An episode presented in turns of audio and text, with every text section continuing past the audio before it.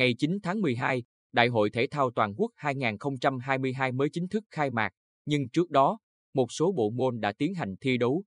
Thành viên các đội tuyển Billiards, kích bồ sinh, bóng ném bãi biển Bình Định đã sẵn sàng tranh tài, hướng đến thành tích cao nhất cho thể thao tỉnh nhà.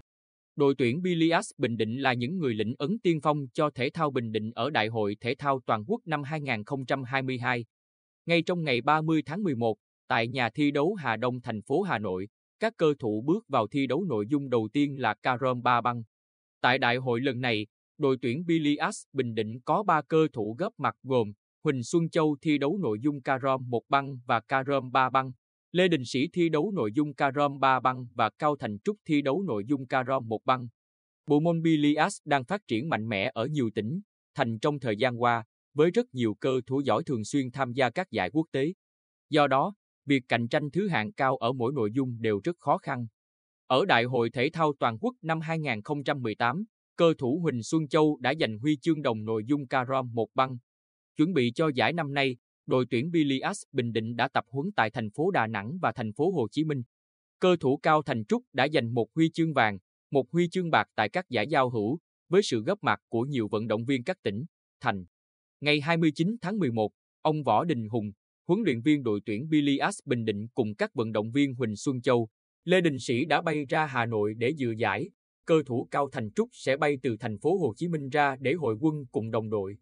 Huấn luyện viên Võ Đình Hùng chia sẻ, việc làm quen với không khí thi đấu, cọ sát với nhiều vận động viên xuất sắc của các tỉnh, thành giúp cơ thủ Bình Định thêm tự tin trước ngày thi đấu.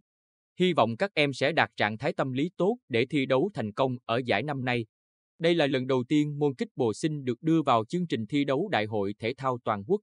Tuy nhiên, với gần 15 năm phát triển tại Việt Nam, cùng hệ thống giải vô địch quốc gia, giải trẻ hàng năm, đặc biệt đã là môn thi đấu chính thức của SEA Games từ năm 2019, kích bộ sinh đang có sức sống mạnh mẽ ở nhiều tỉnh, thành trong cả nước.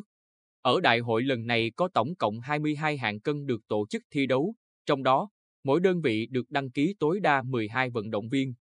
Thường xuyên đóng góp huấn luyện viên, vận động viên cho đội tuyển quốc gia và thi đấu thành công ở các giải vô địch hàng năm, đội tuyển kích bồ sinh Bình Định được kỳ vọng sẽ giành được thành tích cao ở đại hội. Từ ngày 19 tháng 11, đội tuyển kích bồ sinh Bình Định đã di chuyển ra Hải Phòng để tập huấn. Huấn luyện viên đội tuyển kích boxing Bình Định Trần Đình Đô chia sẻ, môn kích bồ sinh được tổ chức thi đấu từ ngày 2 đến ngày 8 tháng 12 tại nhà thi đấu trường Đại học Hàng Hải thành phố Hải Phòng. Do đó, chúng tôi đã chọn địa điểm này là nơi tập huấn để vận động viên làm quen với các điều kiện thi đấu. Ở giải này, ngoài nhà đương kim vô địch SEA Games Nguyễn Thị Hằng Nga, chúng tôi còn có những vận động viên có khả năng tranh chấp huy chương như Trần Minh Hậu, Nguyễn Văn Tiện, Võ Quốc Phong, Phan Minh Quốc. Toàn đội đang rất sung sức, tinh thần phấn chấn, không em nào còn phải ép cân, sẵn sàng bước vào tranh tài để đem về những tấm huy chương cho thể thao Bình Định. Theo kế hoạch, nội dung bóng ném bãi biển thi đấu từ ngày 3 đến ngày 8 tháng 12 tại bãi biển Tuần Châu, tỉnh Quảng Ninh. Đây là lần thứ hai môn bóng ném bãi biển được tổ chức thi đấu trong khuôn khổ Đại hội Thể thao Toàn quốc, ở lần đầu tiên năm 2014 đội tuyển bóng ném bãi biển nữ Bình Định giành được tấm huy chương đồng. Để chuẩn bị cho giải đấu quan trọng năm nay, thầy trò huấn luyện viên Nguyễn Thái Hòa đã ra Bắc Ninh tập huấn từ cuối tháng 10, sau đó di chuyển ra Quảng Ninh để làm quen với điều kiện thi đấu. Bên cạnh những gương mặt trẻ, lần này đội tuyển bóng ném nữ Bình Định còn có sự phục vụ của hai thành viên kỳ cựu là Trương Ái Liên và Đỗ Thị Kim Yến. Huấn luyện viên trưởng đội tuyển bóng ném nữ Bình Định Nguyễn Thái Hòa chia sẻ, hiện nay sức khỏe và tinh thần của các vận động viên đều tốt, sẵn sàng chinh phục giải đấu năm nay.